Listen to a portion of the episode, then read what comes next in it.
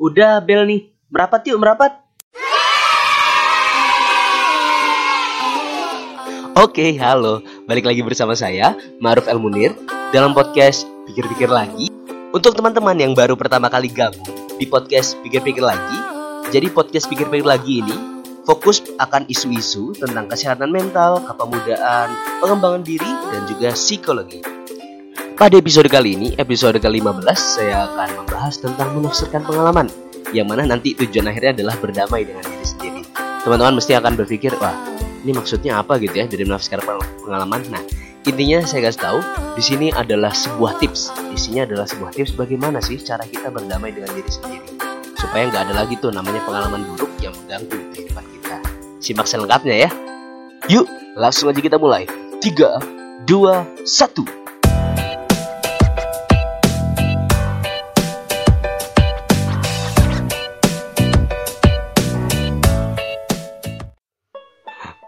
Gue akan mulai dengan sebuah cerita yang mana cerita ini adalah cerita yang baru banget gue alami di antara gue dan teman-teman gue. Jadi begini, pada suatu hari gue punya temen inisialnya R. Jadi dia ini tiba-tiba nelpon gue. Nelpon gue gimana? Nelpon gue dalam kondisi panik. Ruf, Ruf, minta tolong, minta tolong. Hah, kenapa? Ini si N, ini adalah teman gue. Si N, si N hilang. Hilang kenapa? Iya hilang dari tadi malam katanya nggak bisa dihubungi. Ini berarti sudah dari tadi malam nggak tahu dia nginep di mana. Terus dia, aku sekarang balik ke kosnya dia. Katanya, katanya ibu kosnya nggak tahu dia di mana. Terus ini aku di kosnya ternyata kamarnya nggak dikunci. Terus ini laptopnya masih nyala. Intinya si R ini sedang dalam kondisi yang panik, yang sangat-sangat panik ya. Otomatis gue ikut panik ya. sebagai temen lah kok bisa? Emang dia ke mana? Kan biasanya dia juga selalu ngabarin gitu. Dah singkat cerita gini. Ya intinya segala semua ya semua teman-temannya dia semua lingkarnya dia sangat-sangat mengkhawatirkan dia. Posisinya. Dari orang tuanya kakaknya terus juga orang-orang terdekatnya teman-teman kosnya dan segala macamnya bahkan gue gua pribadi sampai menghubungi beberapa teman-teman gue yang mungkin siapa tahu mengerti si E si N ini berada di mana. Singkat cerita, si N ini sudah kembali. Akhirnya sudah ketemu lah. Sudah ketemu dan akhirnya dia malah ngerasa satu. Dia malah ngerasa terganggu dengan adanya overprotective ini. Bahkan jujurnya si N ini dia menuliskan sebuah tweet. Tweetnya seperti ini kalau tidak salah. Belum juga dua belum aja satu kali 24 jam sudah dicariin sebegininya. Kurang lebihnya seperti itu. Apa yang teman-teman sekarang pahami dari cerita singkat ini?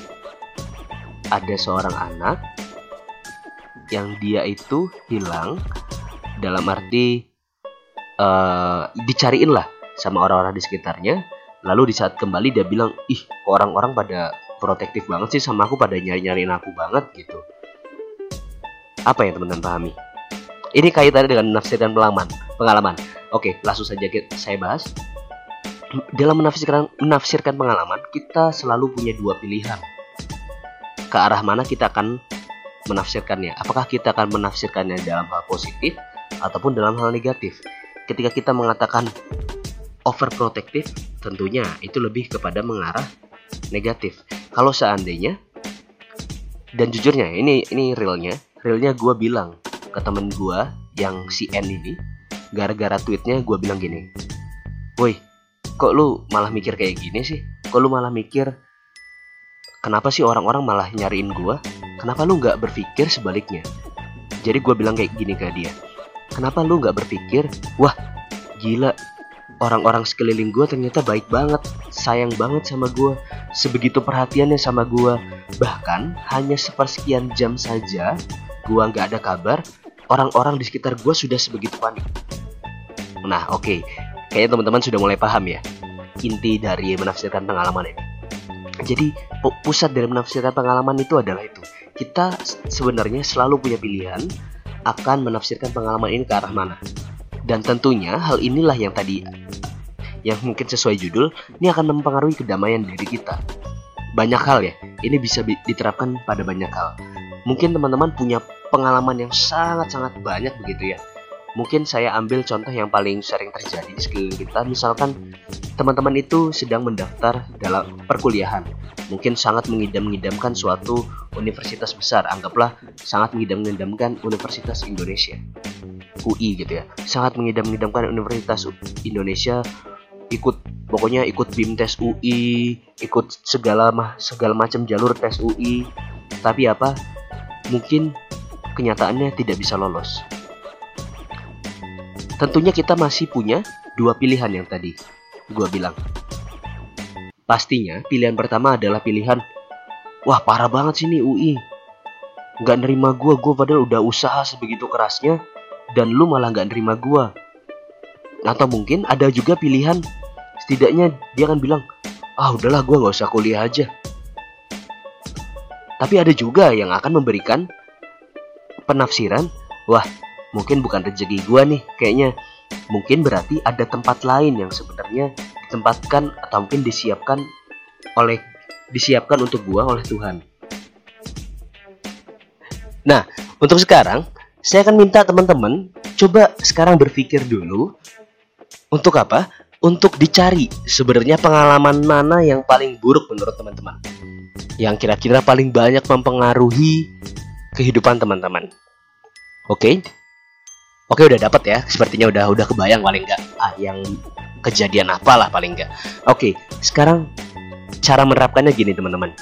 Saat pengalaman itu diputar, sekarang teman-teman silahkan berada atau mungkin berpindah, jangan di posisi Anda atau mungkin jangan di posisi elu yang saat ini merasakan. Tapi coba lu jadi orang ketiga, orang keempat, orang kelima. Dalam arti lu coba sudut pandang lain. Lu coba sudut pandang lain gue ambil contoh paling sederhana lagi misal. Ada co sebuah contoh. Misalkan lu dalam posisi dimarahin oleh orang tua dan dibentak sedemikian rupa sehingga lu ngerasa trauma sehingga orang tua sedikit aja naik hingga akhirnya lu nangis. Kayaknya nih terjadi gitu ya di beberapa orang. Oke itu ya adalah pengalaman buruknya. Cara mengaplikasikannya mengaplikasikannya adalah kita coba tempatkan bagaimana kalau seandainya kita menjadi seorang ibu. Bagaimana kalau kita menjadi seorang ayah? Kalau kita menjadi seorang ibu, mungkin kita akan melihat nih anak emang bandelnya keterlaluan, nih anak emang harus diperingatkan. Kalau nih anak nggak diperingatkan, maka nih orang ke depan akan menjadi semakin parah kenakalannya. Misalkan seperti itu.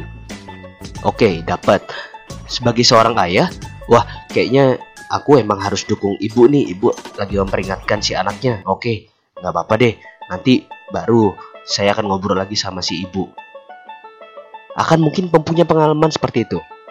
Dan sekarang yang selanjutnya adalah bagaimana kita menemukan titik temu. Dalam arti kita menemukan sisi-sisi lain dan kita ambil sisi positifnya. Sisi kita ambil sisi positifnya. Contohnya adalah seperti ini. Kalau konsepnya kayak tadi di mana dimarahi oleh orang tua kita mungkin akan bisa men menafsirkan pengalaman kita. Wah ternyata orang tua itu sangat perhatian ya sama masa depanku. Bahkan perihal kayak gini aku dimarahinnya sampai sedemikian rupa. Nah semacam itu. Ini, ini akan membuat kita sudah berubah sedikit. Dalam arti yang awalnya kita akan ngerasa terganggu banget kita akan mulai berdamai. Oh ternyata nggak nggak sepenuhnya persepsiku atau penafsiranku itu benar oh ternyata ada sisi lain loh. Dari ma atau mungkin ada maksud lain loh dari kemarahan itu. Oh ada maksud lain loh. Kalau tadi oh ada maksud lain loh. Orang-orang itu pada khawatir sama aku. Nah ini yang harus diterapkan. Belajar untuk mencari penafsiran lain atau mencari sudut lain dari suatu pengalaman negatif. Oke okay, titik.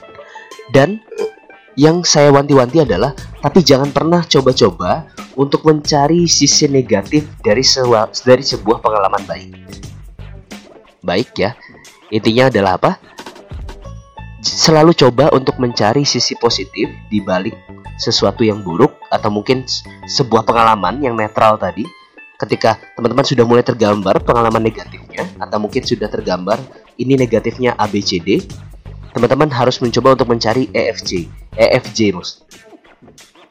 Nah, di, di mana kita di sana akan mempunyai sudut pandang lain untuk menetralkan pengalaman-pengalaman yang kita sebut pengalaman negatif tadi.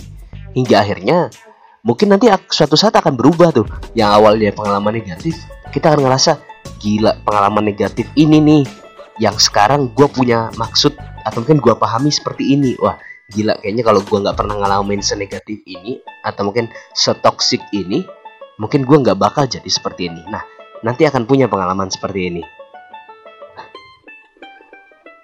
Oke, intinya gue tarik sekali lagi, selalu cari sisi positif dari sebuah pengalaman yang mungkin sudah terlanjur dianggap negatif, tapi jangan pernah coba untuk mencari sisi negatif dari suatu pengalaman yang sudah kamu anggap itu adalah pengalaman baik.